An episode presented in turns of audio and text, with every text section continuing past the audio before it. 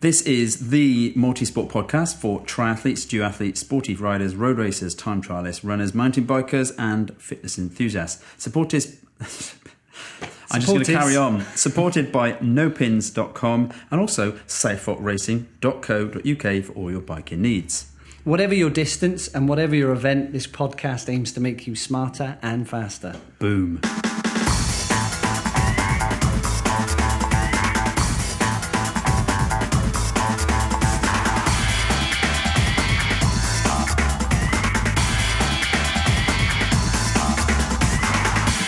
Welcome to the 141st JBST.com Smartcast, now in its 10th year of broadcasting. I am Joe Beer. You are indeed. I was just checking. nice to see you, Joe. and I'm joined once again um, in between interviews. You keep you keep popping in and out, and we've obviously done an interview previously, which is on the same evening as this one, um, which you've uh, already listened to, you lovely uh, podcast listeners. But this time I'm joined with Martin Crocker. Good evening. Good evening. Um, Southfork.co.uk's man of the moment.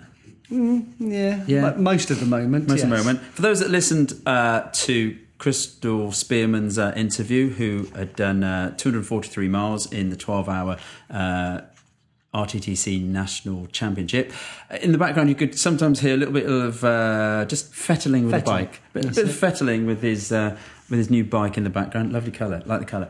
On those rims, put some tyres. It go wonderful. It Yeah. goes so much better. That's that's the job for tomorrow. As kids, we used to take the tires off the back wheel because you could whip you could whip the, the wheel around really quickly on tarmac. Um, didn't do the rim any good, but I tell you what, it's a great one. That top tip. That Top top tip. Top tip. Ride without tyres. ride without tires. Yes. So iTunes rankings. Thank you very very much because searching the word sportif or Ironman or triathlon or time trial, and we pop up first, second, third, something there. Wow. So the last podcast, um, whether it's just people are getting back into their podcast, but just seems to have uh, elevated its uh, its sort of uh, position within uh, iTunes. You may be listening through uh, FeedBurner or you get it um, via another means. But if you get it through a different means, let us know because I just assume most people get it through uh, the normal iTunes sort of podcast feed. But there may be other ways This is it. there's lots of podcast uh, people out there that, that drag in content and people go to them and look for content and we may well be there so we had um, an itunes uh, review that uh, i know you've been uh, avidly reading all about Yes. tell us Uh, all about it martin It, this is from uh, someone called Gakko 1986, so that's G A K K O. Um, very informative and evidence based. Uh, I would thoroughly recommend this pod to anybody, any budding, sorry, but I like the word pod.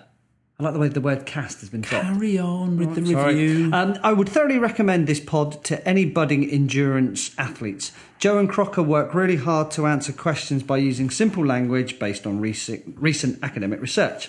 I just wish Joe was willing to disclose more info about all the top secret performance weapons that he gets to know well in advance. Uh, keep up the great work, guys. Thank you much. top performance things that I know about right now. Oh, blimey. It's it's always that thing that somebody tells you, and if you let the cat out of the bag, nobody will ever tell you anything again. So, what do I know about that I can hint about that doesn't get me into trouble? Oh, um, Well, we, we get to discuss things off air, don't we? Yeah. Effectively, Yeah. And, and and some of the stuff, even even now, Joe still surprises me. Um, when normally Joe will come in and go, "Oh, have you heard so and so?" And you go, "Yeah, yeah, we just heard about that kind of the other." Well, why didn't you tell me? You know, well, you probably knew already. Um, I what do I know? I know there is um, there's some nutritional things that are being uh, released that build on research. Which uh, when it comes out, I'll say I told you about that in a 141st podcast. I know of some bike technologies. There's a couple of bike technologies actually that will be um, released that haven't been at Eurobike or Interbike, but they are being released. I know through actually companies that I'm either um, supported by or um, within their uh, within their um, higher levels, should we say, that there's definitely not a lack of innovation going on. But I think the difficult thing is always to you know not to feather your own nest pretend, oh, look what we're doing. There's always things that are coming out. There's great things from, from products that I don't directly align with, but they're interesting and they're often not just brought out on a whim. Most things that come out, because people are savvy these days, they don't get the wool pulled over their eyes. They want things that have got some kind of evidence or some kind of trickle down um, from, uh, you know, elite sport or top level research. And that's exciting because it's nice at the end of a season for some of these things to be sort of trickled out to clients and said, yes, but next year there's X, Y, and Z, which you've still got to do everything that you've done at present, but there's a few things that we can sometimes make things a bit different. Lots of people like their gadgets, so they can buy another gadget, you know, that might might or should help them. I don't just want them to buy gadgets. When people say, "Oh, I've brought a new, you know, insert electronics name here," Yeah. brought a new one of them. Yeah, but the old one was fine. Yeah, but I really like such and such. Yeah, but that's not necessarily actually going to be that much use. Yes. Yeah, really. yeah. It didn't give you it can more. motivate you for 10 minutes, then you get bored of it and say, oh, it's got more functions than I need. And I, I like things that can be justified. And there's always, we spoke about a certain wheel brand earlier and uber light and uh, amazing, but it's the relevance of that marginal gain and maybe sometimes people just like them or they like to um, they like to think that their training can be slightly improved i always like those little things because i don't want to think we hit the limit where somebody says oh i can't do anything more now. That's it. No, um, it- I, I know of several things to do with um, not directly stuff that I'm involved with, but I know through people that you just you hear through the industry and people tell you and you keep it stum. And then when it comes out you go, yeah, I'm glad that's come out because it, it was talked about. And there's certainly two things that I really do hope next year do come to fruition because they'll just be great ways of people going, oh, I never thought of that. That's that's genius. And it, I mean, from a from a bike shop point of view, or, or, or from bike point of view, most of the bikes now look very, very similar. So you're kind of looking at the bikes now, kind of going, it's almost like they've hit that almost that crescendo Yeah. of of everybody's using the same kind of wind tunnels, the same programs, the shapes, tube shapes are very, very similar. The way the bike looks is very, very similar. Integrated front ends, things like that. You know, everything is beginning from the bike side to look very, very similar. Hmm. So there's going to be, there's got to be another branch of, of cycling, Well, and- whether it be, like you said, nutrition, Yeah. uh, whether it be clothing, um, helmets, uh, and steel. Steel's going through a there's like this you know new found kind of technology through the steel and how that can okay it'd be different to carbon but steel isn't dead. Never even through the you know the uh, the stone age and the iron age and the bronze age. Yeah but we're still using stone and iron and bronze. Yeah. so there's never that those things stop. It's just you have these higher points of usage and then they reach their almost their technological limit. They're really good and stuff. And then something will come back on stream and say steel look at what it does better. These things weren't weren't you know weren't the optimal place to try and use carbon in all these areas. And that oh people then say oh i love steel because it's got this feel or, Yeah. or you can do Yeah, this or it's got great lugs or whatever it is about it. Um, it's nice to think that uh, there are still people that are passionate about product development and about improving, you know, human physiology and improving sometimes just perhaps injury prevention or keeping people safer through all the you know amazing lights and amazing uh, reflective clothing and all those things that that's that's almost as good as oh wow have you seen this new aero bike yes aren't they all looking the same Yeah, yeah, yeah. I think it's quite it's quite good. Not just more and more products are better. Sometimes you just think, boy, oh boy, why does somebody bother? That's you know, it's it's not it's not great innovation. It's just an innovation. So, um, well, in a few months. When it comes to fruition, um, certainly with three of those things, I'll say that's what I couldn't tell you, but now I can tell you the backdrop to what I knew at Yeah, the time. yeah, yeah. Question, sportive question from Gareth Williams. Uh, and it's about sportives, would you believe? That's the sportive question for you.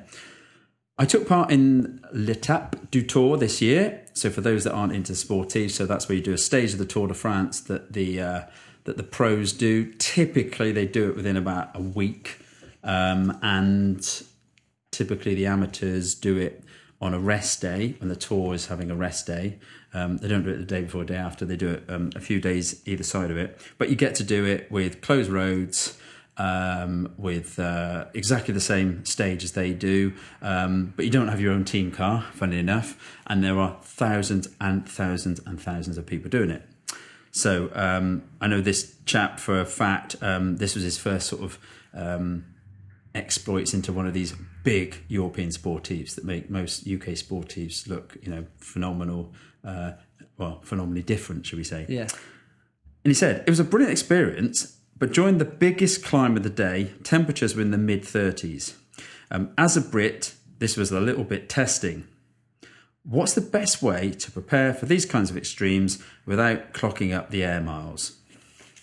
And it's tricky because you can pretty much guarantee that, you know, the Étape, early July, you're going to get hot days. Yeah. You can get days, I've done it where you get, you know, the odd bit of rain. You can get, you know, drizzly days, but it's still phenomenal conditions, probably either side of it. So you can almost be thinking, well, not only how do you prepare for the event, but when you're traveling in very hot environments, how do you stay hydrated and stuff? And I think you've got to do some kind of hot preparation. And I think it is down to, you know, the person going in the the hot gym on a on a bike or in their shed on a bike and just getting used to high temperatures because most times temperature is something that we can experience in the UK from time to time and it catches people out but the moment you go to your European sportives, um, your Ironmans, your big trail runs, there's often a point where it's the temperature that gets people.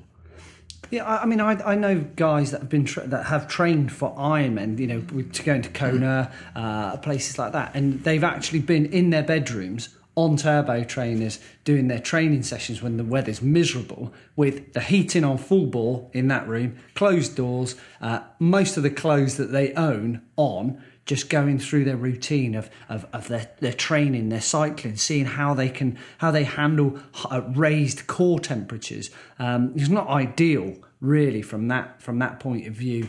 Kind of training like that, because it, it well, like Joe Joe would probably say, it takes quite a bit out of you that that kind of heat. Um, but just even that kind of form of climatization, just just getting really hot, quite uncomfortable hot, but you don't necessarily have to train hard in that. But just the temperature, just to make it a bit more of a um, make it a bit more of a challenge for you. But it, it is really difficult um, to kind of rep, you know replicate or recreate that kind of that kind of heat um, without having to go, like you said, clocking up the air miles with with everything. So And funnily enough, Aled Smith, who was on the podcast yeah, yeah, nice uh, one or two podcasts ago, um, he sent me um, a text today, and and I haven't put two and two together now, but he said, um, um, "I'm having some testing tonight uh, with." Um, Steve Redgrave's old physiologist, who was going to look at my sweat rate at high temperature, race pace, etc. And then he sent me back and said, you know,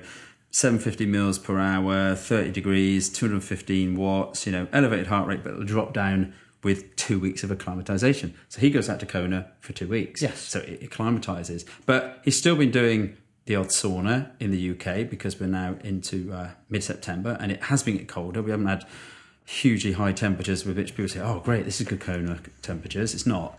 So there's always that sense that you've got to think what are the resources available. He's got that. He's also got two weeks to, to be in that location. Most people that do sporties or Ironmans, they're probably there for two to four days beforehand if they're lucky. And that's not long enough to acclimatise. Yeah. So you've got to think, do you, you know, go into the sauna and just get used to hot conditions? Do you sit, let's say, on your turbo with clothing on? I think you want air moving I think you want moving air. That's what because that helps. say. You Yeah. still want to make the sweat happen, but at the same time, you do want to be not trying to say, "I'll teach my body not to take liquid." No, you'll teach it to absorb liquid and teach it to possibly absorb liquid at a bit warmer than you would ideally like, because it may well be the temperatures of the drinks you've been handed up aren't super cold.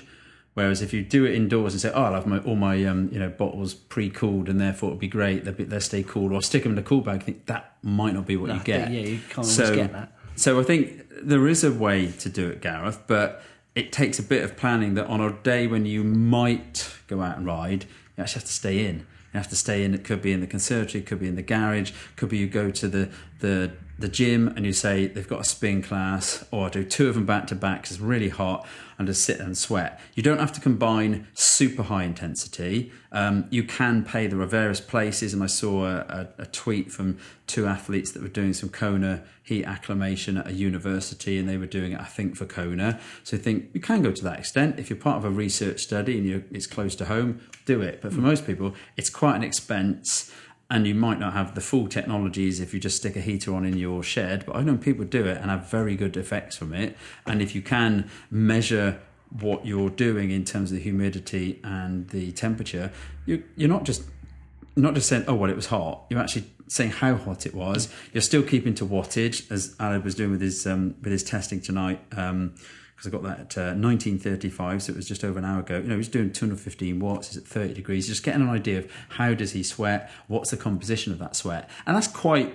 that's quite advanced. But you can simply just make sure you don't you don't think about oh it probably won't be that hot it will be that hot in yeah. a lot of cases yeah. and a lot of instances middle of summer when many of these events are there is so much greater temperature increases in the sort of central European areas than there is in the UK. We get the odd hot day, but it's it catches people out, and therefore I think training for the heat should be what you do because the benefit of training in those hot indoor environments is actually you get a better training effect. So it's worthwhile doing, even if you don't think you're going to be training and racing in the heat. Sometimes you will be racing in the heat. That's it. And also, I think with with your acclimatization, you can do.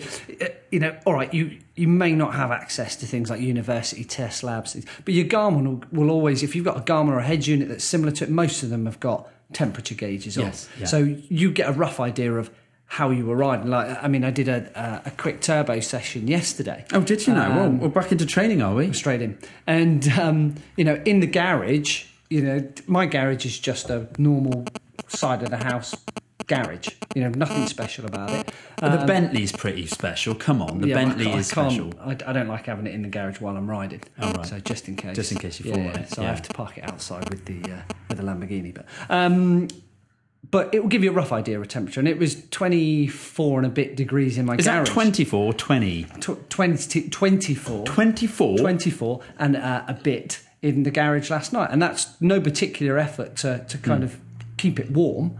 Uh, that was just with the door closed. Um, about six o'clock in the evening. So mm. you can quite easily have a fan going, yeah. but then you could also have a heater if you needed yeah. to. And you could get it up over 30 degrees oh, without trying. Easy, yeah. easy. And the only thing that, you know, I probably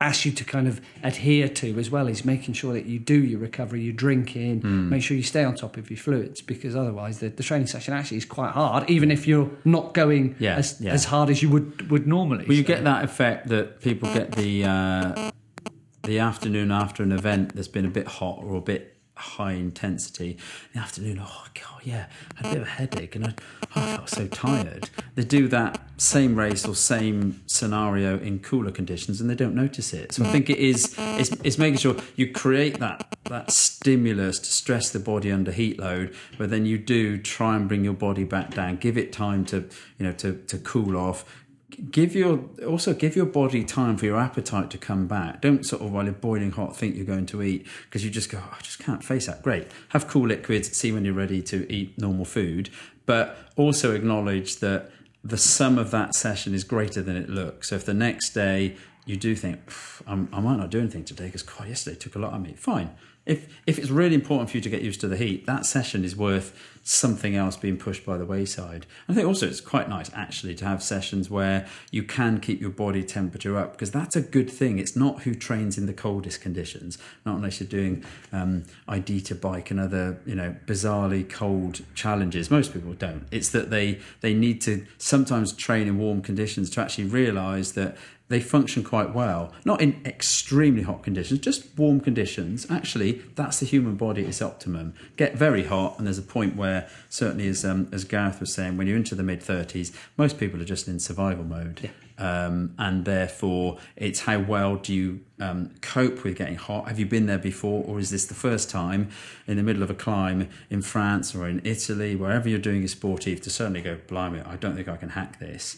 Um, so more questions about sportives because yeah. I think there there are lots of differences in the fact that they are so different between uh, local to us, you know, Exmoor Beast that you know could be absolutely horrendous uh, mid-October uh, conditions. Normally is. Normally it is to somebody going to um, you know one of the European ones where you know mid 30s is is quite um, routine and maybe going on for you know seven eight hours so it's a different sort of scenario But the same with you know Aled going out to Kona and and Gareth there just doing his sportives. You know the similarities are are exactly the same. You know the process that you would go through. and So- talking of talking of Kona re- reach down into that bag there trip sock look at that I won't ask you to describe it but look it's a Kona baby trip sock so it's not it's not for for, for children. it's not for children. No.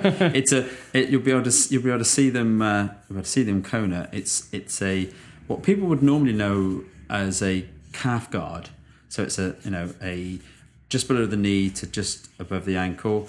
A lycra sock that you pull on with little raised edges down two sides, and lovely Hawaiian flowers put on there. But uh, these will be in Kona and Aled will be using them, as will a few other people. I'll put a picture of this on the podcast, actually on this part of the um, podcast, so you can have a look and also uh, tweet about it when um, when this goes out. But you're on about earlier our uh, reviewer saying, um, you know, when when you see things, this is one of those things. This is being used by time trialists in the UK, um, by very fast and, and podium people. Um, Crystal, who was in the last episode, she uses these. People use them and say, "Oh wow, yeah, they make a difference. I've measured it; they make a difference." Yeah, lo and behold, uh, so have we made a difference? And it's one of those little things, but often there's not really a big revolution in training nutrition technology. It's the little bits that count. And so if you put them on and you get six watts less leg drag, great, six watts less. That means six watts goes into forward motion, or for the same speed, you're now saving energy. So I'll put that picture up of the Kona baby. But while we were talking about Kona, I just reminded me, Well done. reminded me. Uh, right, another question. Oh, do you want to? You, you were you were you were angling a piece of paper at me then. No, no, no, no, not Oh, at all. okay. So I, it was more to do with. Uh, do you want me to read that one? Can I read this one? you go for your life. Okay, um, so this actually, and I didn't read this beforehand. This is from Chris Bird, but when it says um, on the form that you can get to through CoachJoeBeer.com, he's clicked on it, and where it says sports involved, he says sportifs, duathlon, half and full marathons. So he spreads himself across uh, running, biking, and uh, Running and biking. and running and biking. well done, Martin. You saved me there. right. I was in a, was in a quandary then. Um, so he says, Hi, I've been listening to podcasts for the last couple of months and have found them very useful and educational. I'd like your advice, if possible, with regard to the training program over the next six weeks. I'm doing a duathlon 20th of September, so um, oops. Yeah. Well, this will be in hindsight, but we can't do these. Um, often they come in and we can't respond to them straight away. So we'll do this one, and obviously, Chris, this uh, this may well um, uh, come out uh, just as you're about to do the event, but it can still be useful. Anyway, he's doing one that's 15k, 66k, then 10k. So fairly feisty, um, which I've been training reasonably well and hard for over the last few months. I complete the full distance in training two weeks out. I spend the last two weeks leading up to the race tapering.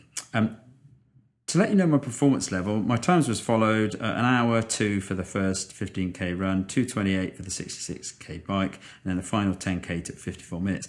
My dilemma is um, I have made a recent decision to enter a local marathon um, a month later on the 25th of October. That's four weeks between the duathlon and the marathon. What would you suggest I do during these four weeks? I assume that typical people will be tapering during this period, whereas obviously I would be looking to do some mileage. I have reasonably good uh, running base and can comfortably run 140 for a half.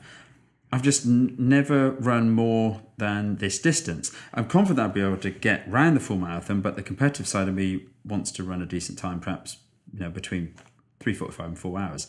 Is this realistic? I'd appreciate advice. Um, so, firstly, um, we apologise that we couldn't work out um, exactly uh, what you were doing. I don't know when we got this one, but I'm sure I haven't seen this. For, I'm sure I haven't put this aside for for uh, six weeks because I put the number 140 at the top of it. So we were planning to do this one. Anyway, Chris, um, your duathlon's coming up, and that amount of you know 25k running split in a duathlon is going to leave the legs uh, damaged. But it's 25k, it's not 45k. And you often find people can't run quite so fast in the second run of a duathlon, which actually can save some damage. More within those two runs, what type of terrain is it? Because if it's really hilly terrain, you do a lot of downhill running, the damage could be significant. And you've got four weeks. So, my first thing would be you've got 25k of running, or let's call it roughly uh, 15 miles. Um, I'd say a complete week off running, I was going to say, all right, if we- Absolute. We, put it this way. half way: a day per mile. If we if we split his four weeks Yeah. in into a into a training block, so if even if would you split it into eight week, four week blocks? Well, that's the best way to do it because the first seven days wants to be no running. If you've just done that duathlon, um, you're doing a duathlon and you say later on in the question, um, you know, but the competitive side of me. So if there's a competitive side, you're not just on about getting around it. You've done the race distance um, two weeks out, so you you know you're already setting up. You're doing the distance. You've got splits. You're going for it in the duathlon as well. So you've got to look at recovery from that. You still run 25k. Okay, it's split, but that doesn't make it that you haven't run 25k. It's just you've put a 66k bike ride in the middle, which I'd say is probably plonks you into that last 10k, much like somebody lands at 18 miles in a um, you know in, in a marathon. You've still got enough fatigue that that last 10k run is great practice for the marathon. In the duathlon, you need to feed, and hopefully you've got your feeding right just before that 15k run. I'd say in that 15k run because you if you run that too hard, you might find that you actually do lower um, or worse splits because you can't do a 228 now. You've run too fast in the first run. So get your feeding right on the duathlon and treat the last 10k a bit like what the um, marathon will be. Then you have a complete week off as the first week. Uh, deep water running is a big favourite of mine for people that need to do some running fitness wise but not do any impact. And although you don't do swimming, actually to get used to deep water running allows you to recover from the marathons, the halves, the duathlons. Sportives, you don't need it because you're not ideally got any impact with the floor. Um, that's what that's what tires do. They stop the impact. But then you've got really, you know, a middle two weeks. Now you've done 25 k's worth of running in the duathlon. You say you can run a 140 over 20k. So I think you just need a 30k run, maybe somewhere between 10 and 15 days out that you just, you know, you plan to do a long run. You can't suddenly become a marathoner in that 4 weeks. You've you've run out of time, but you can still utilize what you've done. You've got 25k run, then you want to get that 30k run as one long run done, probably almost smack bang between the two it's been um, a week back into running, and then at the end of that week, maybe even into the third week, you say, I'm going to do my long run this week, 30k. You only need a few runs to get back into running. You don't need to go, oh, every week I've got to do another long run. No, you've just done 25k of competitive running. You only need a 30k to sort of practice that time on your feet. You don't want to run a marathon to see whether you can run a marathon on 25th of October. But then you've got the final week, we say, right, keep off the feet a bit, do some biking because you do sportive, so you can do you can do some biking and actually just let your body recover in that last week and be ready. If you've run 30k and you've fed and you've paced and you've done it, okay, that only gets you to the point where we're still saying, well, good luck over the next uh, eight miles, but how much more can you do? You know, if you try and run a 21, it might be too far.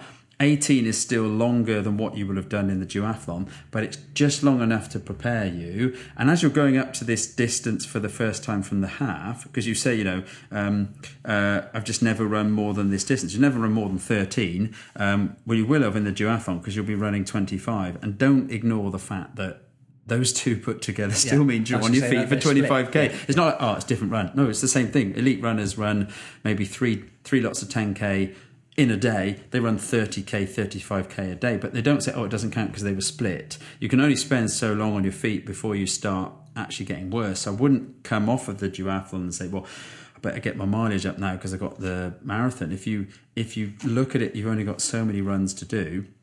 It's better to practice your pacing so you don't run you know if you can comfortably run 140 then you might find you aim for um, perhaps with a 345 in mind uh, you aim to run the first half in say 150. Okay, if you do two of those, that still gives you a 340. But if you run a 150, that's 10 minutes better than what you say you can comfortably run a half. So that's a buffer of maybe 40 seconds a mile, which feels like you're running slow, but you're going into a totally new sphere. And if you run too fast in the early bit, it's the mechanical damage to your legs that means that you slow down towards the end. If you're feeding in that first half marathon as well, which is essential to marathons, look at now the elites grabbing bottles, grabbing gels. They don't ignore it. They realize every time you get a gel or a significant amount of carbs, you can basically add on a mile's worth of fuel quite easily. So that's why people hit the wall is they don't take that into account they just ignore feeding they ignore pacing if he runs a 150 he's then got maybe a 150 or 155 for the second half that brings him in at 345 but you have to know what that pace is like. And you don't aim for that 18 miler at that pace. 18 miler is just 18 miles done at cruise pace, not watching how fast you're going. But you will need a few runs to just get used to what is 145 pace like? Okay, that's too quick. I need to be running at 150 pace. Yeah. So run at 150, including the minor stops and if you've got the technology, the the Garmin's and the other types of uh, run um, systems like the Polar and so forth, if you can use that to keep you on pace, you'll think, blimey, this marathon pace is a bit slower. Well, yeah, you're going into the first time over that distance. You're better to be a diesel that gets it right, that uh, you know can can either work out in the marathon what fuel is available and whether you can use it, or works out how many gels they can get, or has got somebody on the course that passes you up, assuming you're allowed, that passes you up a junk at the appropriate point. But I think it's down to pacing on the day, feeding on the day, and getting that one week off of no running before roughly a week to 10 days later you do that one 30 mile sorry 30k run so with reference to this what what tips can we give chris um, as in recovery wise so straight after the duathlon and to help him out with his uh, mm. with his with his run training also trying to avoid injury and, and illness, I suppose. Yeah, I mean, recovery wise from the duathlon, you've got to get something back into your system quickly, something that you like, that's your, you know, your, your milkshakes, your recovery drinks, some, something liquid and something just to get into the system. If it ends up being um, wet and cold on the duathlon, you want to wrap up well afterwards. Compression um, socks and uh, and uh, kind of quad guards and stuff like that can help you in the event to recover. Hence, why I see lots of people running in, um, particularly in duathlon, where you can be in uh, long uh, socks, as modelled by me here, Mark. See, beautiful. Yeah. Look at that, Martin. Eh? CEP, nice compression socks, but good for your legs. Your legs, when you stand up, don't feel as as as sort of uh, as heavy. And if you're doing a duathlon, you could perhaps have socks on the whole way. I don't think in September it's going to be too hot. I know it looks bizarre for some people that people are riding bikes with like really long socks, but if you can help damage, if you can keep the body warm, and if each of these things put together, you don't run for a week, you um, perhaps get a massage, not within a day or two, or perhaps five, six days later, you get a massage. You also don't aim to do a lot of biking that week, even though you're coming off of a duathlon. You still give your body a few days. If you've raced hard, you don't go out the next day and say, oh, I'm back on training again. You think your body hasn't even got over it yet and you're pushing it. Um, and be prepared to just see how your body feels. If you're not going to run for a week and you reduce your mileage for a week, for that week after the duathlon, you're going to feel like it's a bit of a different week. But then you've just done one of your key goals that's taking you something in the region of about four and a half hours, and it's got 25 k's worth of running. So I think that you know the the amount of time it's going to take to recover could surprise you.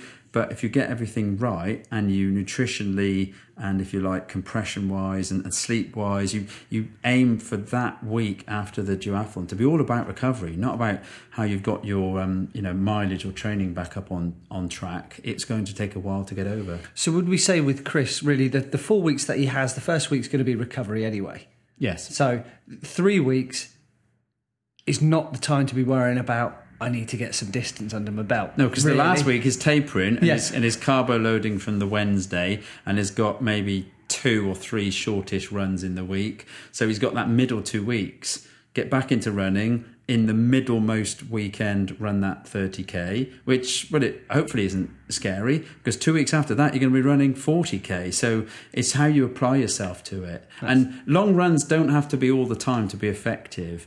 If you've run 25k and it's been hard work but effective, that's still a four and a half hour duathlon, which still means that when you do that last 10k that lasts roughly an hour, that's still going beyond the amount of time that he thinks the marathon's going to take. So the duathlon's quite good because it's a longer period of time competing than the marathon. So the marathon may feel short. If he takes four and a half or so in the duathlon, but he does 345 in the marathon, yes, it's only one muscle group in the marathon, and that can be um, uh, fatal because it's the same muscle group for the whole 26 miles. But the fact that it's less time means he's got the endurance basis and also the feeding basis, and the fact that he still had to run 10k from roughly three and a half hours into the duathlon up to four and a half hours is good because he doesn't imagine himself to be running that late for 10k in the marathon. Yes, if you know yeah, what I mean? yeah, yeah, yeah, yeah. Um, and it's it's uh, it's always difficult to to not have a plan that follows exacts. But I think when you know and think about first week is recovery, second week's getting into the running, somewhere in the middle, you've got to get that long uh, 30k run. The last week is recovery. The bit after the 30k long run can't do too much for a few days because you've just done a long run. Just accept that it may be different to how you normally do your training. But this is a jump, firstly, beyond 21k you're going into the duathlon doing 25 you're then going to do 30 as a training session which takes you again another um, 5k further down you'll leave the last 10k for the event but you've still only done up to this point 20k. So all of those changes mean you are going into completely different places with your running. Therefore, you can't just do the normal stuff you normally do and then add this on. You've got to be very differently applying yourself for that um, one month because it's a very different one month. It's not just oh I did another parkrun and therefore on the Monday I went and did a swim. This is completely different. You're going to time duration in your duathlon and also probably. Um, probably levels of expenditure of energy in the race will be beyond what you do in training because you're chasing people and you're being chased. So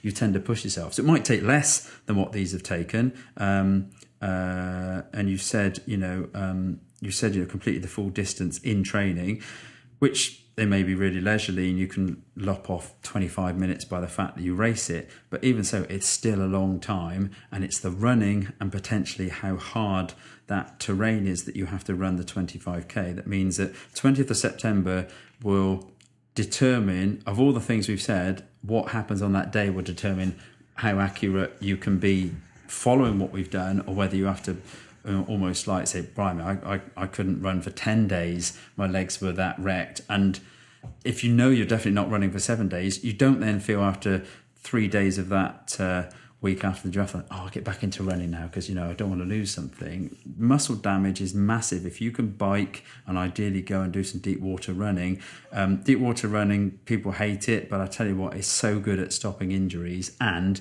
keeping people thinking that they're active in their running most ridiculous thing I've seen in a swimming pool, but uh, I, but it works. Actually, I'll tell you what, you, you need to try it because it it's you look at it and go, oh, it looks ridiculous. But once you've had a kind of go on it, you get out of the pool, think, I am shattered. I'm but glad you, you, said that word. But yeah, but you haven't you haven't got that muscle, that deep muscle ache that you get, you know, kind of like a day later, yeah. where you're like, oh yeah, I can feel the impact, or two days later, where you can feel the impact from it. But yeah, that was a good question. It was. Um, what were you? What were you? Um, what piece of paper should I say were you flashing at me earlier? Uh, no, it was. Um, it was. I guess this was a tweet. Was it Joe from from Craig Bunyan? That would be a tweet. Yes. Um, and basically, this is just a kind of a, a follow up on on what we did, um, uh, or we answered a question. That That's right. He set That's right. To us. That's so, right. Yeah. Um, and it was so catching up on a couple of podcasts, and I hear my name to answer the question. The background. So the question we asked is, you know, what sporting background did he Yeah. come from? And, and I think Craig's was everything was heart rate based. He had he had he had kind of exceeded his expectations, got right. faster and faster, and was asking what the next step on. I think was was the next one. So he said. Uh, um, so yeah, catching up on a couple of podcasts and I hear my name. Uh, to answer your question of background, I entered a super sprint a few years ago and came second novice. Jumped then straight up to iron distance and, and did. I love that. It leapt straight in, both feet. Yeah, well done. Um, Twelve hours and thirty-two minutes. Solid. And now, because of family and workload, um, I've, I've dropped back to sprints. Um, now, properly competing for an age group between 30 and 39 uh, and overall podiums. I first started heart rate training a couple of years ago after pummeling myself every training session and inevitably picking up injuries. A few months, uh, in a few months, it became obvious I was getting faster. I do now have a coach on board, and once again, heart rate based, and fast improvements keep coming. Uh, he says, sure, one day uh, they'll slow, but for now, things are moving quickly. Uh, just as I finish my season and move into winter training, And that was the end of that? page, Yeah. and that's it. And that's so, it. Yeah. So, and, and like you said, quickly, you know, things are moving quickly um, as I finish my season and move into winter training. So it, it goes to show with that, even, I think what Craig's trying to say is even, you know, he's got a good, he's got good genes, you know, as a good sportsman. But I think the, the the the underlying thing is is he's taken on a bit of information with reference to heart rate. So I know things have leapt on from there with things that help you out, etc., etc. Blood profiling, power, uh, you know, fits on bikes, you know, all that together combines with a, a nice package. But like he was saying, when he first started with heart rate, he then noticed Yeah, big yeah, improvements, yeah. and it's your job as an athlete, I think, and, and, and maybe you know, kind of Joe's job as a as a coach through his persistent preaching, um, not preaching. I won't I won't use that word, but with your with your knowledge of heart rate, um, for for people's excuse now as athletes to turn around and go, yeah, but I don't really get it. You know, it's it's almost your job to get it. It's almost your job yeah. to to find a way of explaining it or teaching it to yourself or, or someone explaining it to you to go right. This is why Yeah. you do it in this particular way Yeah. or you know your training is all or nothing you Hmm. know you go out you smash yourself to pieces like like craig mentioned. And then typical athletes will turn around and go it's too easy. If it's too easy it can't be doing me any good. You know? But that's when you go back to your heart rate and someone goes right this zone this is why you're doing it. Hmm. this is your you know the level that you're at. And then just stick with it. You know the the fear the fear is hideous when you Well, just go "Ah, too slow. The weird thing is, is that you know he's used heart rate and has kept him in, in control. Um, I had a conversation with somebody I haven't actually spoken to. I reckon for blimey, it's probably it's got to be twenty years. get out joe you're not 20 And it was somebody that I trained with. I'm, I'm not going to. I'm not going to drop names. I'm not going to say what system they followed, etc. But what was interesting was this, this person's very keen. This person's got good kit. This person followed a, a, uh, a plan provided to him by a, a, a system that's out there. Um, and I know this system is flawed by the way in which it approaches training because it it, it doesn't look at what we know to be the correct way to train. It kind of it, it pushes not pushes time crunched, it pushes the wrong levels of, of how to train. And interestingly, said, "Yeah, I did this and I did this for this many weeks and I followed this and this didn't work." I went, "Okay, that's good because why it didn't work was X, Y, Z."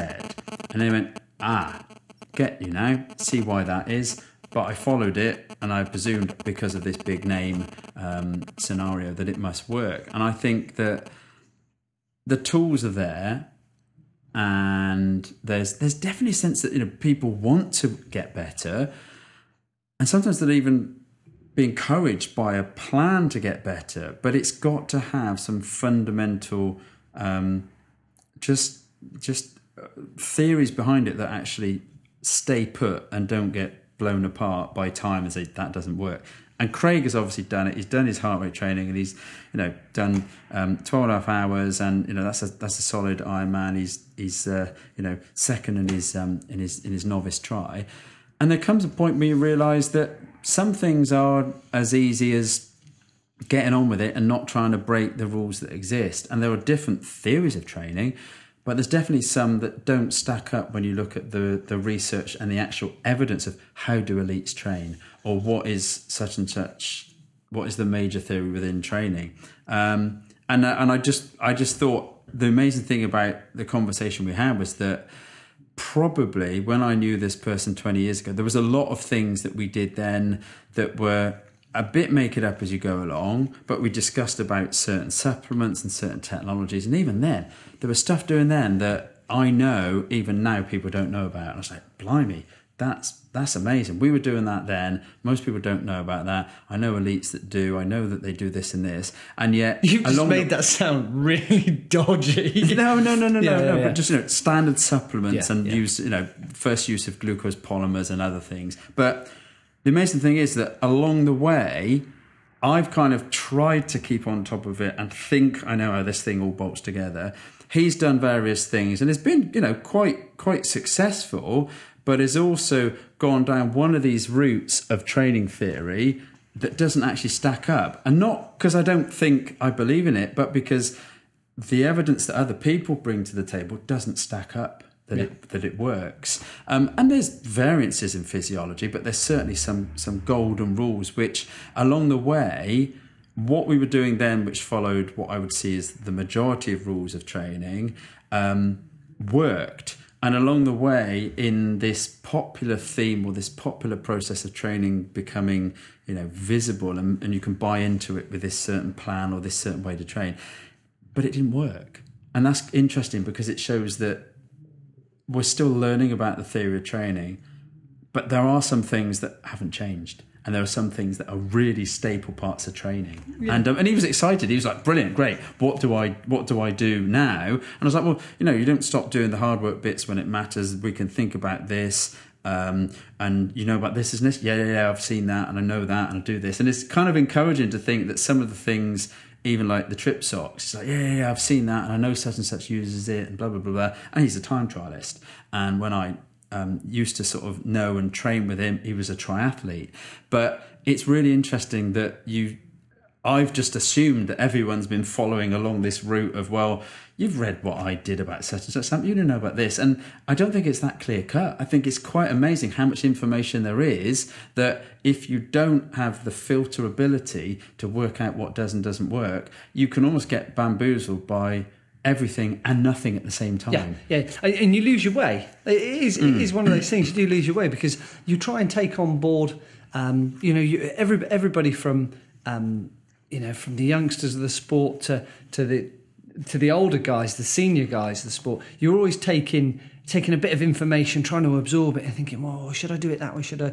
You know, and if you do find something that works for you, then then so be it. But don't be afraid to try something else Yeah. Yeah. because you know if you constantly head down i read it i read a quote and i can't remember i can't remember what the quote was and it's if you've always done what no, no. If you do what you've always done, you'll get what you've always got. what you've got yeah what that's you've always it got, yeah, yeah. yeah and it, and it is the case you know and sometimes you you kind of start the winter off going oh i'm trying something different and then you kind of you cringe a little bit and go oh i don't know whether it's going to be right Yeah. and then there's the only right way is to try it Mm. and to get it wrong you know and if it is wrong you can go back to doing it or you can try something but you'll always get something out of it that i think will improve you Yeah, I saw something today. so- There was a there was a quote about you know um, you don't uh, you don't get anything you don't get anything in this game for two in the bed? No, it's bullseye. I'm glad you said that. Um, there's that you know kids kids learn really fast rate because they're they're not too afraid uh, unless there's um, you know something that they're afraid of uh, like you know I don't know deep water or juggling fire whatever. But you know that for the most of the time they they make mistakes because if they're on a trampoline going up and down they don't mind throwing themselves head over heels to see if they'll land or not whereas an adult go probably can't make that now there are people that are into it that do it but most adults learn at a slower rate because they're not prepared to take the risk Yes. because they Yeah. can almost see what the outcome might be mm. and yet the risk of training sometimes is that you you don't you either don't stay to the staple things that you know work because you're sure that there's another way to find more or what you can do is you can almost outthink yourself with just being consistent with what you know for that part of whatever you're doing in your phases. You kind of know works for you and you've heard something else get thrown in and it's really difficult for people i think to know is that just noise? Is that a great idea? Or should i just leave it alone? And of course if you don't experiment you might not know but you've got to watch that you don't almost have every year you try something different that doesn't work, and then you might think, or does it work? But you don't realize your your limit, and it, and you think it doesn't work because you haven't made big big gains. Maybe those gains aren't there. So Yeah. so you Yeah, know, not it doesn't mean, yeah. work. It's like nothing will do what you want it to. It's asking too much. There's a level of um, training adaptation that I see with people where you know if they've got a certain amount because they do a bit of training and suddenly wallop, you're like, that's pretty good. And I remember one particular guy literally logged.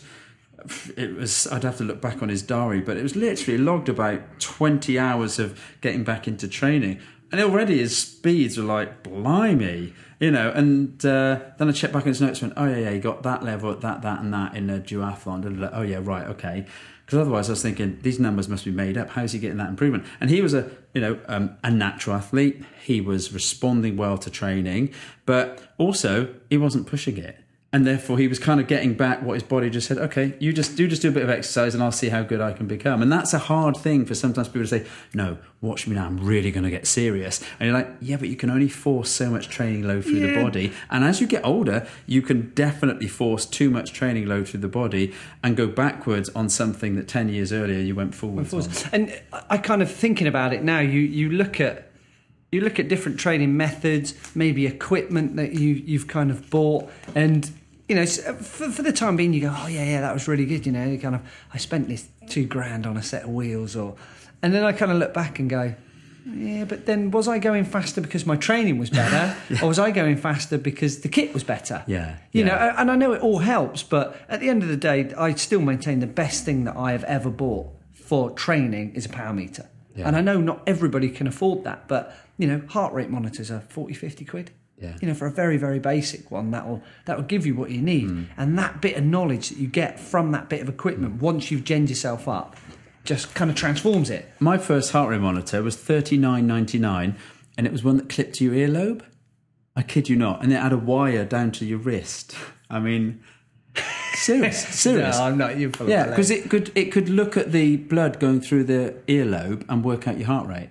The same as you can still get them now on your finger that look through the Yeah. um, thing. And yeah, and you clipped it to your ear, and you could sit there and you could see your um, your heart rate during during rest. Did But it also- just did it just slide beads up and down? no, but but the thing was was that you know that was cutting edge, and it was still um, it was still a way of getting into something that up to then people would stop. Try and take the heart rate manually. Of course, it's immediately dropping, so you get the wrong numbers. But it wasn't only that; it was trying to then interpret those numbers about heart rate. And even now, you you assume that everyone that's training in inverted commas is using heart rate, has some kind of idea of not just training zones, but what they've got to do with them and when. Yes. You know, there's, there's various training zones. You're not just meant to bounce through every one every session, and that's training. It's it's knowing what am I trying to do with this session. Therefore, where's the best zone to be for how long, doing what? Is it on no food? Is it on as much food as I can in two hours to see my maximum feeding rate? Is it with a gap in between to see whether I recover? I mean, all these weird things, and yet heart rate, you can get a number. And for some people, what's that mean? And for you, you're now used to using heart rate. So you said, oh, yeah, right, I'm at 135. Right, fine, that's good. That's, that's sound base. I can stay here. I don't need to push it any harder if I don't want to. But it, it's only a way of you getting an idea of, yeah, well, it was steady anyway because I could feel it. Whereas I know people that sort of say, yeah, I only went up to X. And I know X is high, but it- wasn't for very long. But it was still harder than you needed to go. Yeah, yeah. That's not the point of that session. And and and I mean, we we harp on about it as well. And Oh, no, you might harp. You might harp. yeah. Yeah. what do you harp on about? Well, ab- ab- about kind of you've got to know you, you've got to know your onions. You've got to know you know your Do you realise the last two minutes has just been Oh, it's genius. genius? Yeah. Um, but people still, I still chat to guys that I've I've trained and raced with, and they go, "Don't really use a heart rate monitor," and you're like, "Oh right, okay. Well, you know, how do, how do you train?"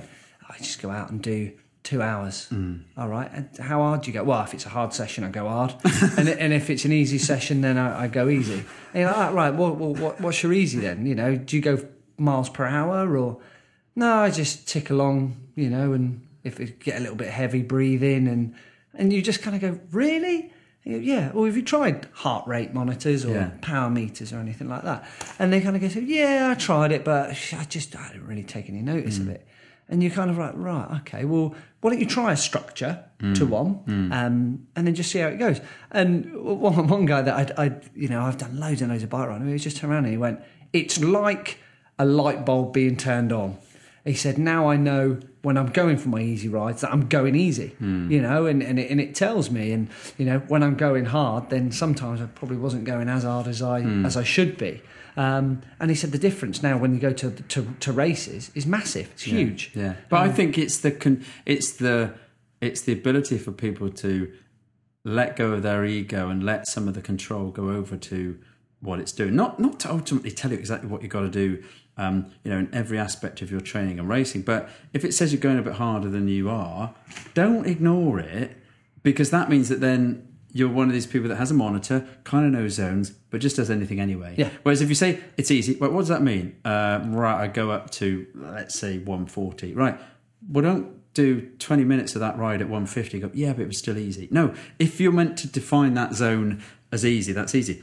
Conversely, if it's an interval and you need to hit 165, then hit 165. And if you can't, was it because the bit you meant to do easy for two days leading up to it, not easy? And I think the hard part with zones is that people that sort of say, "Oh, I kind of gave up on it." No, what they didn't want is for something to hold them back on a day when they see somebody further up the road Yeah. and they want to Yeah, chase yeah, that one. And I, you know, I hands up. Yeah, I find it hard sometimes to stay in Well, base when it, yeah. you see somebody in the little mini mirror kind of coming up and you think, "Can I stay in zone and them not catch me?" Or, "Oh, there's somebody further on. I want to see it." And that's okay as long as you as long as you know when you are not doing what you're supposed to go okay that was a little bit of a lapse. It's not to stop you from having fun training but what's the fun bit about training? Getting fitter and being faster. Not the ego bits that happen randomly so, oh, I beat such and such up a hill. Was, was that a, a race? No no no it was just in training and I had a better day than them. Oh, well that's not really that's not how to progress. You actually have to progress by having a logical build up of what you're doing and then apply yourself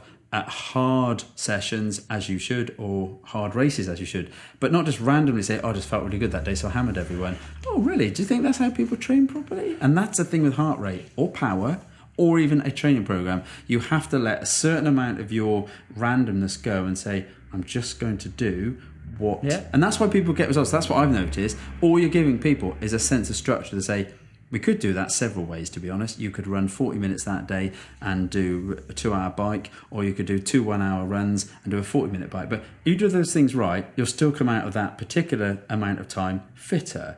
But if you do them all wrong, you won't. Yes, And all I'm doing is keeping you from doing yourself harm by going backwards and then going, yeah, but I just had to train harder because I wasn't getting better.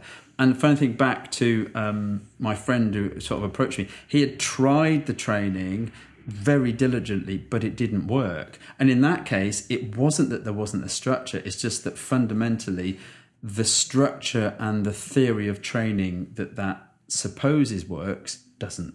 And that's always the hard bit with people is to know, well, which which of these types of training do I pick? But the way I look at it is, if it was structured and you stuck to it, you have a better idea of what you were putting in. Yes. Yeah, yeah. And if it didn't work, you can then say, well, that didn't work. So what was wrong with that type of training? Which is what he said to me. Yeah. So why didn't it work? And I could explain to him, well, look, this is what it was doing, and yes, you got this this effect for this amount of time, but why it didn't work ultimately was because of this, this, and this. And if and if I can't work out why it didn't work, then it's not really much use. But if you can then say, well, I know that that type of training, be it percentages, heart rates, if you know that doesn't work, that's a great starting point because that means don't do that all over again. And how and, and if you know why it didn't work, you can then immediately ditch the things within that that were potentially there was probably only certain aspects that he could put exactly the same amount of effort next time in slightly different ways and he will get results. And that's the thing is, is if you if you went out and went, well, I kind of stuck to it. Yeah, So you know, you had like a up to 140 heart rate day, and you you had you kind of went over it, but you you didn't record it, or Yeah. you said, oh, well, I know I went over it, and you know, yeah, and and you did that for every zone, for every training session. It's all over the place. Yeah, you know. yeah. But if you, I'm not saying that you shouldn't wander from the path, but No. if you stick to certain aspects of it where you you can then go back and look at it and record it, go back and look at it and go, ah right, yeah, well, maybe that's the point where it it didn't go right, or Yeah. I got all my benefits from that, but it lasted for that amount of time Yeah. Mm. because I'd done all my hard stuff really early, really late, you know, short, I long hard stuff. I'm tired. You can pick the bones out of it and make it make an educated Yeah. adjustment. I It's always. I think it's always hard to know how you know how effective training programs are. It polishes genes, and for a lot of people, there's as much benefit in being you know perhaps a bit leaner, a bit more consistent with their health, and certainly well fueled for their training sessions and for their races, so that they can actually apply themselves properly.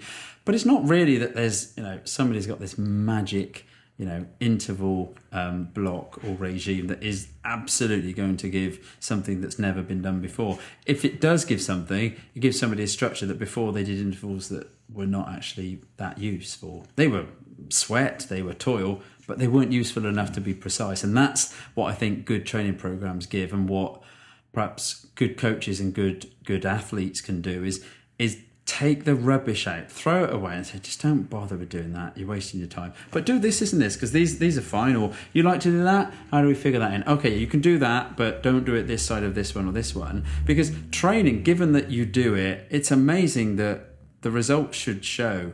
Um, if you're doing the right type of training, results will give you a a good indication within you know weeks and months of where you're going. We spoke in the um, previous podcast to Aled, You know, twelve and a what half hours.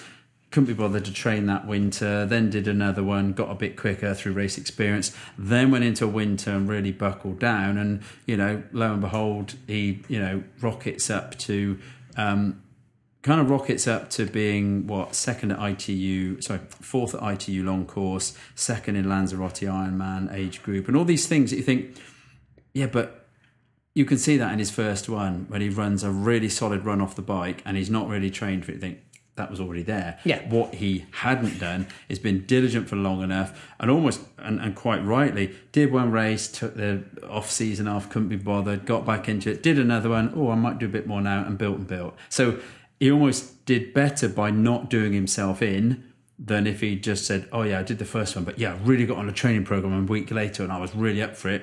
Next time round, I didn't go any quicker. Hmm. And I've actually had people say, now I'm doing a lot more training, particularly for Ironman, I'm not any quicker. And it's like, because you're just doing too much. And and you're not getting that it isn't just about train, train, train. It polishes your genes, and you cannot, beyond a certain point, do anything more than harm to yourself. And then end up going, yeah, kind of, I was pretty good at that point, and then it just went off the boil, despite putting more time and effort in. and, and I think that's just that's just an athlete's thing, isn't it? You want Yeah, yeah. if you if you want better, you Yeah. you have to put more in. That's that's your immediate reaction to it. But but good question. One more question. Go on. Um, this is from. I don't know why you're asking me. You can knock yourself out. Thanks. I'm going home. See you in a minute. Bye. Kevin Murray, thank you for your question. It reads um, Sports I'm involved in are triathlon running, average bike speed of 25 kph, goal of 30 kph for a 40 kilometre triathlon. So he says, Hi Joe, I'm winding down my season now. This came in uh, only a few days ago, actually, so it's middle of September. Um, I will, I, or will be, after my last standard uh, triathlon next Sunday. But I'm hoping you can pass on some advice in relation to improving my bike speed. Well, we're in the uh, we're in the uh, the the home of cycling, southfork.co.uk for all your cycling needs In Braunton. in Brighton. yeah. Uh, so he says, at the moment, my 40k, so 25 mile bike average speed is approximately 25 kilometers an hour. Okay, this is in a triathlon, so need to note that for uh, people that are just time trialists. Um, my Ironman speed is approximately 23 kph. Although he puts kpm. Never known it as kpm. Maybe that's just a different abbreviation. You know, just just something I just something I wanted to. Kilometre, kilometres per minute. That's going some, isn't? Um, I'm hoping to get some clear guidance on what I could slash should be doing to help improve this nearer to 30 kph over the 40k um, distance. Maybe quite a big jump in speed, but that's the aim anyway. Smiley face.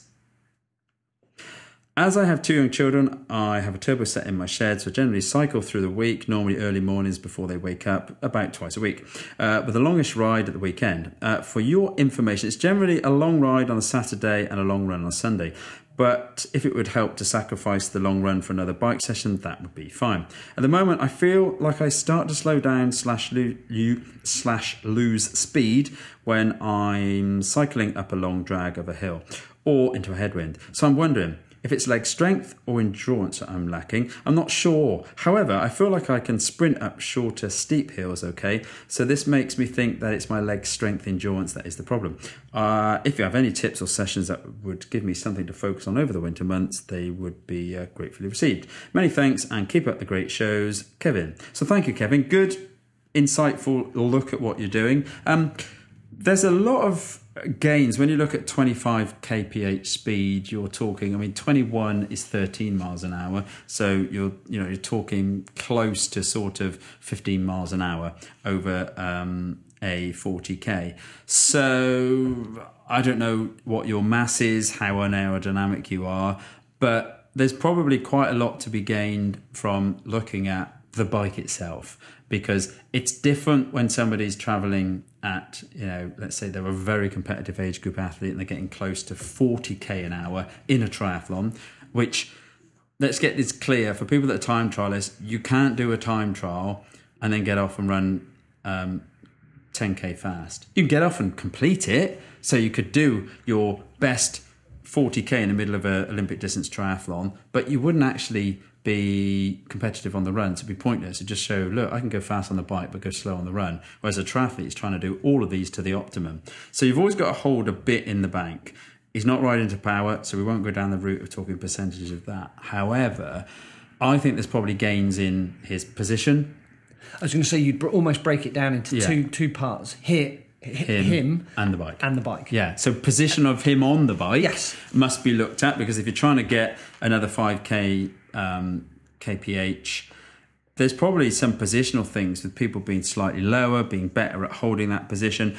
Um, he's in a triathlon. Doesn't mean that he's necessarily riding tri bars. He could still be on drop bars, um, in which case, tri bars and the use of them over the winter would be a great way of getting more speed and more comfort on the bike.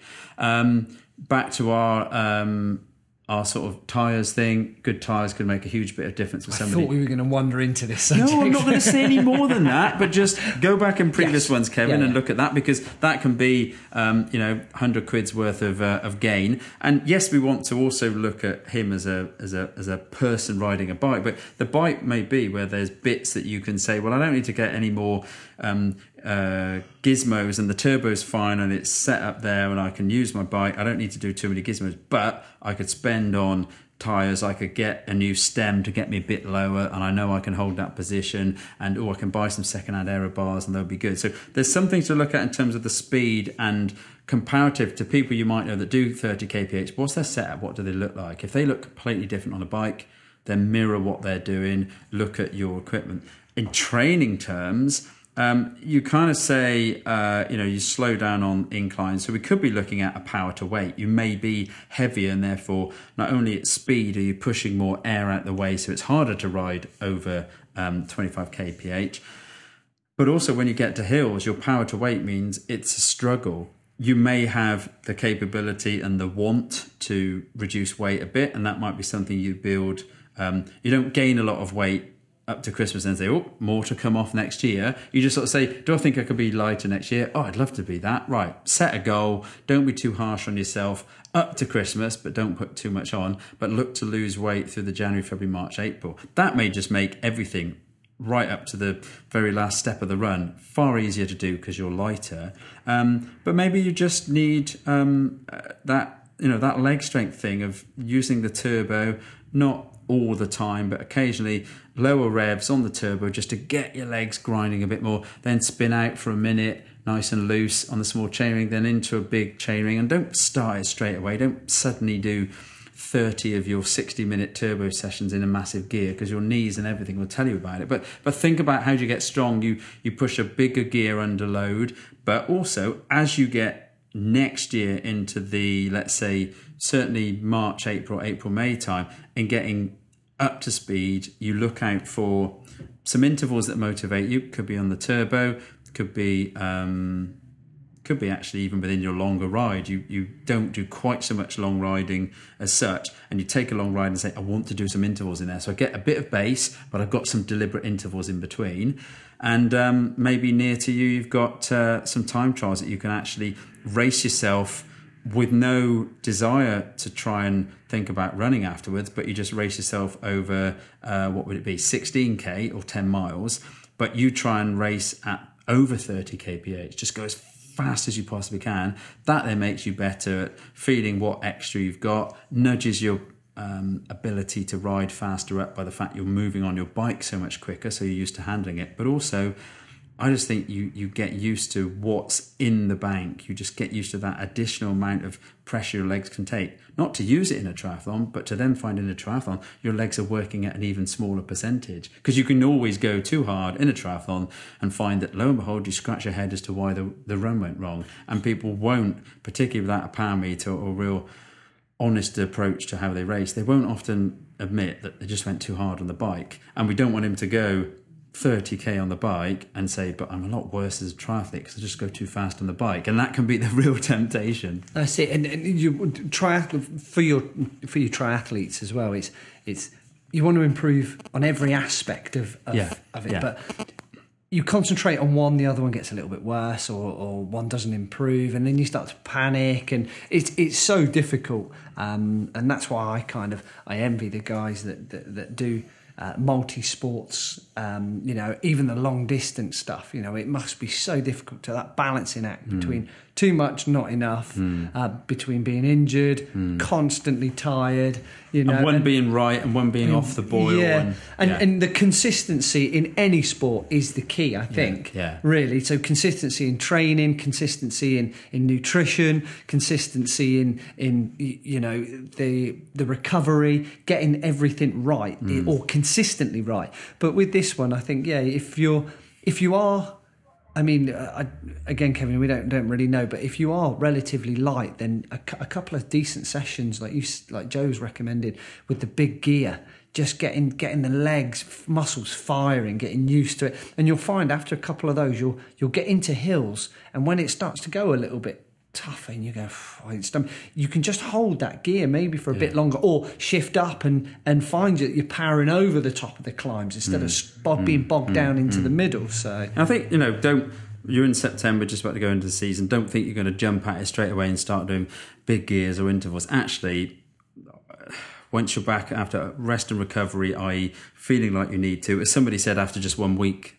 Of, of, of being off training program, having no program whatsoever, said, "Cool, really want to do some training now." Like, yeah, yeah, that's fine, but we, we want to do it slowly. Um, I think you get back into it. You do lots of base work on the turbo. You ride your winter rides and just cruise. Don't don't worry about what speed you're doing your base training at. It, it- this is not the time to de- be developing speed, but it's the time just to get the time in the bank and just sit on there and think, "This is good. It's keeping me fit, and I want to go back and do it next week." Then when you get into the kind of February time, then you can start to really develop. And there's a um, there is a an article actually I can send you about sort of developing in February. You don't do it now because it's too early, and you've got to look at um, almost recharging from the events that you've done and wanting to really do things perhaps a bit different. So you build your base, you then add slightly more structured um, uh, strength work on the bike, um, perhaps pick a few time trials, perhaps even pick some riding with other people to get used to riding quicker in and around other people. And I don't think 5 kph with kit, training, and what perhaps general places of weakness you think you personally haven't written in here but know that you could apply yourself to actually you can find that because you're not at the point of think, blimey, how much quicker can you get? You think, yes, that might be quick for you, but there's bound to be ways that you can, do, you know, get Improve. quicker. And if you look at people that are riding quicker and you look at pros, they're generally riding very good equipment. They generally look, you know, lean, if somewhat stocky. Sometimes they look lean and stocky, um, and they're doing it through that magic word you said earlier consistency they're just building on whatever it is if you can take this year and um, the standard triathlon that you finished on and sort of get motivated when you've done that but don't get motivated to go at it hammer and tong come uh, october just build nicely through the winter don't have to be doing amazing hours just some consistency with which you're probably doing I would say 60 to 75% of what you expect to be doing at your peak next maybe March, April time. So you're not trying to do as much as possible now because you can't really bank it. You're better to be on tick over and then you progress through February, March, and April. But good question. Yeah, and brilliant. we'll have to hear what he has coming back to us maybe in you know three four months time midwinter and see how he's going That's a deal. okay so thank you once again for um, all of your uh, input your your questions and so forth um, i'll bring out the uh, i've got some swimming research for next month something a bit different got some good uh, insight stuff on uh, again sportives and we can perhaps uh, uh, finalize some um, some updates from Crystal on the TTs. Yeah. And got another interesting person to interview in about a month's time as well. Just you know, an, another person out there that I just think is going to give just really good content because you and me, you know, we've gone over these questions a million times, and some people have completely different insights which you don't always think of, or you don't think when you're starting the conversation with them. You haven't got this idea of, well, let's make sure we ask this and this you know, with Crystal last episode, we are talking about you know rice pudding and um, her um, her sort of. Uh, uh, I think she said it actually after the podcast. She said about the comfort in the 12 hour and the skin suit she used and stuff like that. I think you don't always know that that's going to be the answers that people give you, but there's always little gems in there that somebody's going to pick up on and go, oh, if I do a 12 hour, I must make sure I've got that really comfortable suit that I've already tested and and it might not be you know the one that I think is the you know is the nicest looking or the fastest but it's comfortable and therefore I can ride the whole day like I said, it's a, a different person to give you an insight into a different aspect of Yeah, of, yeah. of, of the sports um, that we, that we all do, whether it be running, swimming, riding, triathlon, you know. So yeah, but nice. She was interesting. Funny enough, me um, fettling in the background, listening to her uh, chat away was uh, was quite good. yeah Actually, can you just say fettling with your bike in the background fettling with my mind. yeah thank you very much so we appreciate your reviews at iTunes so thank you for those and uh, thank you for definitely downloading because on the searches at iTunes are coming out um, near the top in the popularity so it must be downloading which is really good. Give us your questions for next time please via uh, coachjoebeer.com and also through the twitter feed at coachjoebeer or the facebook.com slash coachjoebeer thank you for listening. Um, thank you again for your input. Anytime. it's brilliant. And again we're in the, the hallowed grounds of uh, of the empire of southforkracing.co.uk sat here with our um, our sound engineer just floating around in the background in case there's any troubles. It's just um, yeah this is working nicely. We've got great acoustics. People can hear it. Sometimes they can hear fettling in the background with the um, with the podcast with Aled last time you could hear there's some stuff in the background oh look at that look, right on tune you get the back you get the wheel in the background Yeah, if you could stick the tyres on, that'd be awesome. yeah, yeah, you can stick the tyres on because that bike's not going anywhere quickly. So thank you. Remember, train smart. And have fun. Thank you, Martin.